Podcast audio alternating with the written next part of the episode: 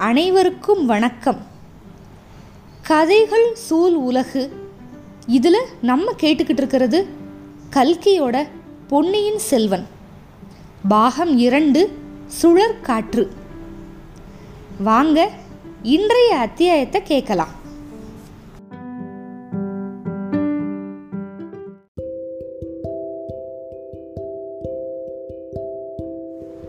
பொன்னியின் செல்வன் பாகம் இரண்டு அத்தியாயம் முப்பத்து மூன்று.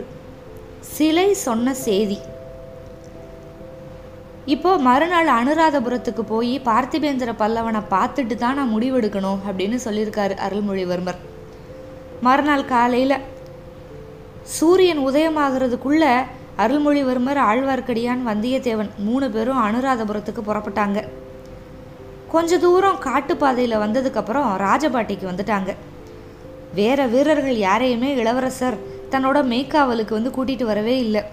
அது வந்தியத்தேவனுக்கு ரொம்ப வியப்பாக இருந்துச்சு. ஆனால் அன்னைக்கு இருந்த அந்த பிரயாணத்தில் அவனுக்கு இருந்த உற்சாகம் மாதிரி அதுக்கு முன்னாடி என்றைக்குமே இருந்ததில்ல.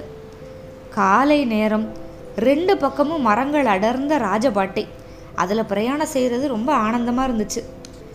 பழையாறை இளவ இளவரசி வந்து தாங்கிட்ட கொடுத்த வேலையை செஞ்சு முடிச்சாச்சு அப்படின்னு அவனுக்கு ஒரு மனசில் ரொம்ப பெருமை வேற. அது மட்டும் இல்லை பல வருஷமாக அவன் இதயத்தில் இருந்த ஒரு பெரிய ஆசை நிறைவேறிடுச்சு. என்னன்னா சோழவள நாட்டோட செல்ல பிள்ளைய பார்க்கணும். பார்த்தாயிடுச்சு. நாடு நகரமெல்லாம் மக்கள் வந்து எந்த இளைஞரோட வீர பிரதாபங்கள் குணாதிசயங்கள் இது எல்லாத்தையும் பாடி பாடி புகழ்ந்துக்கிட்டு இருந்தாங்களோ அந்த அரசளங்குமாரரை சந்திச்சாச்சு. அந்த சந்திப்பு தான் எவ்வளவு அதிசயமாக இருந்தது. அருள்மொழிவர்மர் வந்து ஒரு விசித்திரமான ஆள் அப்படின்னு தான் கேள்விப்பட்டிருந்தது வந்து உண்மைதான்.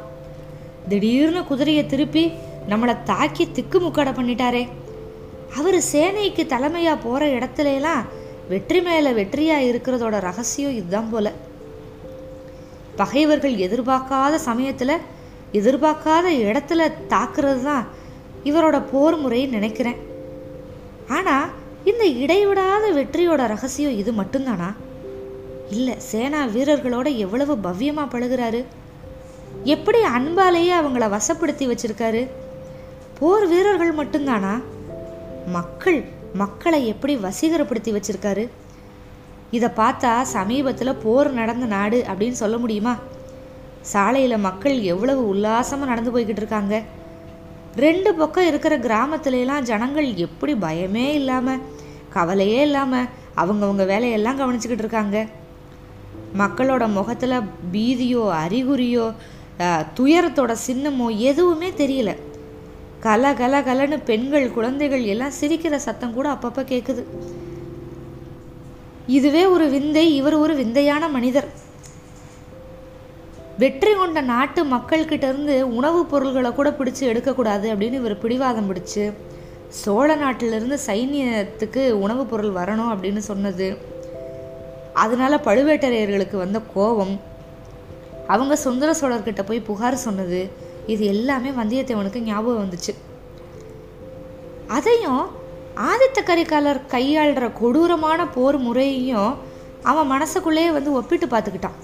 அருள்மொழிவர்மரோடது வந்து ஒரு தர்ம முறை ஆதித்த கரிகாலரோடது வந்து ஒரு கொடூரமான போர் முறை கொஞ்ச நாளைக்கு முன்னாடி வரைக்கும் வந்தியத்தேவனோட எஜமானன் வந்து ஆதித்த கரிகாலர். அவரை பற்றி ரொம்ப தப்பாக கொஞ்சம் குறையாக நினைக்கிறது வந்து அவனுக்கே பிடிக்கல. ஆனாலும் அந்த அனுராதபுரத்தில் ராஜபாட்டையில் ரெண்டு பக்கம் இருக்கிற கிராம ஜனங்களோட மலர்ந்த முகத்தை பார்க்குறப்பெல்லாம் ஒப்பிட்டு பார்க்காம இருக்கவும் முடியல. அம்மம்மா ஆதித்த கரிகாலர் யுத்தம் செஞ்சு திரும்பினா அந்த நாட்டில் இப்படி காட்சியெல்லாம் பார்க்க முடியுமா? எங்கே பார்த்தாலும் ஓலக்குரல் மட்டும்தான் கேட்கும் இப்படி அபூர்வ குணாதிசயம் படைச்ச இந்த இளவரசர் கூட எத்தனையோ விஷயங்கள் பற்றி பேசணும் எவ்வளவோ காரியங்கள் பற்றி கேட்கணும் அப்படின்னு வந்தியத்தேவனுக்கு அப்படியே உள்ளம் துடிதுடிக்குது ஆனால் ரொம்ப வேகமாக போய்கிட்டு இருக்காங்க குதிரையில். இந்த சமயத்தில் பேசுகிறதுக்கு இடம் எங்கே? ஆனால் அப்படி பேசுகிறதுக்கு ஒரு சந்தர்ப்பம் வந்து அவனுக்கு கிடச்சிது.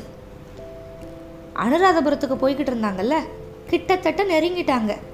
அப்போ சாலை ஓரத்தில் ஒரு பெரிய புத்த பகவானோட சிலை இருக்குது இந்த மாதிரி சிலைகள் வந்து இலங்கையில் அதிகம். நிறைய இடங்கள்ல இருந்தது. அதனால இந்த சிலையை பார்த்து வந்தியத்தேவன் வந்து அதிகமாக கவனம்லாம் செலுத்தலை. ஆனால் பொன்னியின் செல்வர் வந்து அந்த சிலைக்கு பக்கத்தில் குதிரையை திடீர்னு இழுத்து பிடிச்சி நிப்பாட்டிட்டாரு. அதனால இவனும் நிற்க வேண்டியதாக போச்சு. ஆழ்வார்க்கடியான்னு கொஞ்சம் முன்னாடி போய்கிட்டு இருந்தான். அவனை குதிரையை நிப்பாட்டி இவங்க பக்கம் திரும்பினான். பொன்னியின் செல்வர் வந்து கொஞ்ச நேரம் அந்த புத்த பகவானோட கம்பீரமான சிலையை கவனமாக உத்து பார்த்துக்கிட்டே இருந்தார். அடடா என்ன அற்புத கலை அப்படின்னாரு. எனக்கு ஒரு அற்புதமும் தெரியல. இந்த நாட்டில் எங்கே பார்த்தாலும் இந்த மாதிரி பிரம்மாண்டமாக பெரிய பெரிய புத்த சிலைகள்லாம் வச்சுருக்காங்க. எதுக்கோ தெரியல அப்படின்னா வந்தியத்தேவன். அவர் சிரிச்சார் இளவரசர் வந்தியத்தேவனை பார்த்து. மனசில் உள்ளதை உள்ளபடி பேசுகிறீங்க எனக்கு ரொம்ப மகிழ்ச்சி அப்படின்னாரு. இளவரசே வல்லவரையர் இன்னைக்கு தான் உண்மையாக பேசுகிறாரு அப்படின்னா திருமலை. வைஷ்ணவரே எல்லாம் சகவாச தோஷம்தான். வீரநாராயணபுரத்தில் உன்னை பார்த்த நாளையிலேருந்து என் நாக்கில் கற்பனை சக்தி மட்டும்தான் தாண்டவம் ஆடிக்கிட்டு இருந்துச்சு. இளவரசரை பார்த்ததுலேருந்து உண்மை பேசுகிற வழக்கம் வந்துருச்சு அப்படிங்கிறான் வந்தியத்தேவன். ஆனால் இளவரசர் வந்து இவங்க ரெண்டு பேரும் சொற்போரை பண்ணுறதை வந்து கவனிக்கலை. சிலையவே பார்த்துக்கிட்டு இருக்காரு. உலகத்திலேயே சிற்பக்கலையோட அற்புதம் ரொம்ப பூரணமாக இருக்கிற வடிவங்கள் வந்து ரெண்டு. ஒன்று நடராஜர் இன்னொன்று புத்தர் அப்படின்னாரு. ஆனால் நடராஜ வடிவங்களை வந்து இந்த மாதிரி ரொம்ப பிரம்மாண்டமாக நம்ம நாட்டில் பண்ணுறது இல்லையே அப்போ சொல்கிறாரு இலங்கையில் முற்காலத்தில் இருந்த மன்னர்கள் வந்து ரொம்ப மகாபுருஷர்கள். அவங்க ஆட்சி பண்ண ராஜ்யம் வந்து ரொம்ப சின்னது ஆனால் அவங்க இருதயம் வந்து ரொம்ப பெருசு. அவங்களோட பக்தி ரொம்ப ரொம்ப பெரியது. புத்த பகவான்கிட்ட அவங்களுக்கு அப்படி ஒரு பக்தி. அதனால இப்படி பெரிய பெரிய வடிவங்களாக அமைச்சு கட்டுனாங்க. புத்த சமயத்தில் அவங்களோட பக்தியை வந்து எப்படி காமிச்சுக்குவாங்க அப்படின்னு சொன்னால் பெரிய பெரிய ஸ்தூபங்கள்லாம் கட்டி காமிச்சுக்கிடுவாங்க இந்த நாட்டில் இருக்கிற புத்தர் சிலைகள் விகாரங்கள் ஸ்தூபங்கள் இதையெல்லாம் பார்த்துட்டு நம்ம சோழ நாட்டில் இருக்கிற சின்ன சின்ன சிவன் கோயில்களை நினச்சா எனக்கு அவமானமாக இருக்குது அப்படின்னாரு பொன்னியின் செல்வர். இப்போ இங்கே நம்மளுக்கு ஒரு குறிப்பு கொடுத்துருக்காங்க. ரெண்டாயிரத்தி முந்நூறு வருஷத்துக்கு முன்னாடி இருந்தது மௌரிய பேரரசு. அந்த மௌரிய அரசோட தலை சிறந்த மன்னர் வந்து அசோகர். இவர் வந்து பௌத்த தர்மத்தை பரவ செய்கிறதுல ரொம்ப தொண்டு செஞ்சுருக்காரு. இந்த மௌரிய பேரரசு வந்து வீழ்ந்ததுமே நிறைய சின்ன சின்ன ராஜ்யங்கள்லாம் வந்துச்சு. அதில் வந்து தலையெடுத்தது வந்து குஷான வம்சம் அப்படின்னு ஒன்று அப்போ கனிஷ்கர் அப்படிங்கிற மன்னர் தான் ஆட்சி பண்ணிக்கிட்டு இருந்தார். அப்போ நிறைய மாறுதல்லாம் நடந்தது. அது வரைக்கும் வந்து பௌத்த மதத்தில் புத்த பெருமானோட வந்து சிலை வடிவில் தொழவே மாட்டாங்க. அப்படி ஒரு வழக்கமே இல்லை. இந்த கனிஷ்கரோட ஆட்சியில் தான் விக்கிரக ஆராதனை அப்படின்னு ஒன்று கொண்டு வர்றாங்க. இதோட விளைவாக தான் காந்தார சிற்பக்கலை அப்படின்னு ஒன்று வேறு உருவாகுது. இப்போ நம்ம கதைக்கு வரலாம். இப்போ பொன்னியின் செல்வர் வந்து இந்த மாதிரி சொல்லிட்டு குதிரையிலிருந்து இறங்கி புத்தர் சிலைக்கு பக்கத்தில் போனார். சிலையோட பத்ம பாதங்கள். அந்த பாதங்களை அலங்கரித்த தாமரை மொட்டுகள் எல்லாத்தையும் கவனமாக பார்த்தாரு. அதுக்கப்புறம் புத்தர் சிலையோட பாதங்களை தொட்டு கும்பிட்டு வந்து பழையபடி குதிரை மேலே ஏறிக்கிட்டாரு. குதிரைகள் கொஞ்சம் மெதுவாகவே போகுது. இதே இது இளவரசர் புத்த மதத்தில் சேர்ந்துருவார் போல? அப்படின்னு வந்தியத்தேவன் வந்து அப்படி மெதுவாக திருமலை கிட்ட சொன்னது இளவரசர் காதில் விழுந்துருச்சு. அவங்க ரெண்டு பேரையும் பார்த்தார் பொன்னியின் செல்வர் புத்த பகவான் கிட்ட என்னோட பக்தி வந்து காரணார்த்தமானது. அந்த புத்தர் சிலையோட பத்ம பாதங்கள் எனக்கு ஒரு முக்கியமான செய்தி சொல்லுச்சு அப்படின்னாரு. ஆஹா எங்கள் காதில் எதுவுமே விழலையே? ஆ எனக்கு மௌன பாஷையிலலாம் அந்த செய்தி கிடச்சிது. அது என்ன செய்தி? எங்களுக்கு தெரியாமல் அப்படின்னு கேட்குறான் வந்தியத்தேவன். இன்னைக்கு இரவு பன்னெண்டு நாழிகைக்கு அனுராதபுரத்தில் சிம்மதாரை தடாகத்துக்கு பக்கத்தில் நான் வரணும் அப்படின்னு சொல்லிட்டு பகவானோட பாத மலர்கள் வந்து எனக்கு சொல்லுச்சு. அப்படின்னு சொன்னார் பொன்னியின் செல்வர். அப்படி அந்த சிலையோட பாதங்களில் என்ன குறிப்பு இருந்துச்சு? இப்படி சரியாக இந்த இடத்துக்கு வரணும் அப்படின்னு சொல்கிற அளவுக்கு வந்தியத்தேவனாலேயோ ஆழ்வார்க்கடியானாலேயோ கண்டுபிடிக்க முடியாத ஒரு செய்தியை புத்த பெருமானோட பாத மலர்கள் மூலமாக அருள்மொழிவர்மர் வந்து கண்டுபிடிச்சிருக்காரு. அப்போது இது வழக்கம்தானா?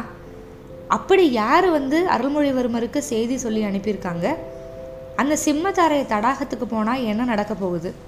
இதெல்லாம் மேற்கொண்டு பார்க்கலாம். காத்திருங்கள். அத்தியாயம் முப்பத்தி நான்குக்கு நன்றி.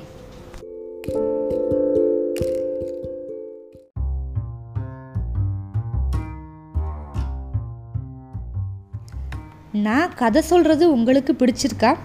அப்போது இந்த பாட்காஸ்ட்டை லைக் பண்ணுங்கள் ஃபாலோ பண்ணுங்கள் ஃபேஸ்புக் இன்ஸ்டாகிராம் ட்விட்டர்லேயும் எங்களை ஃபாலோ பண்ணுங்கள் மிக்க நன்றி.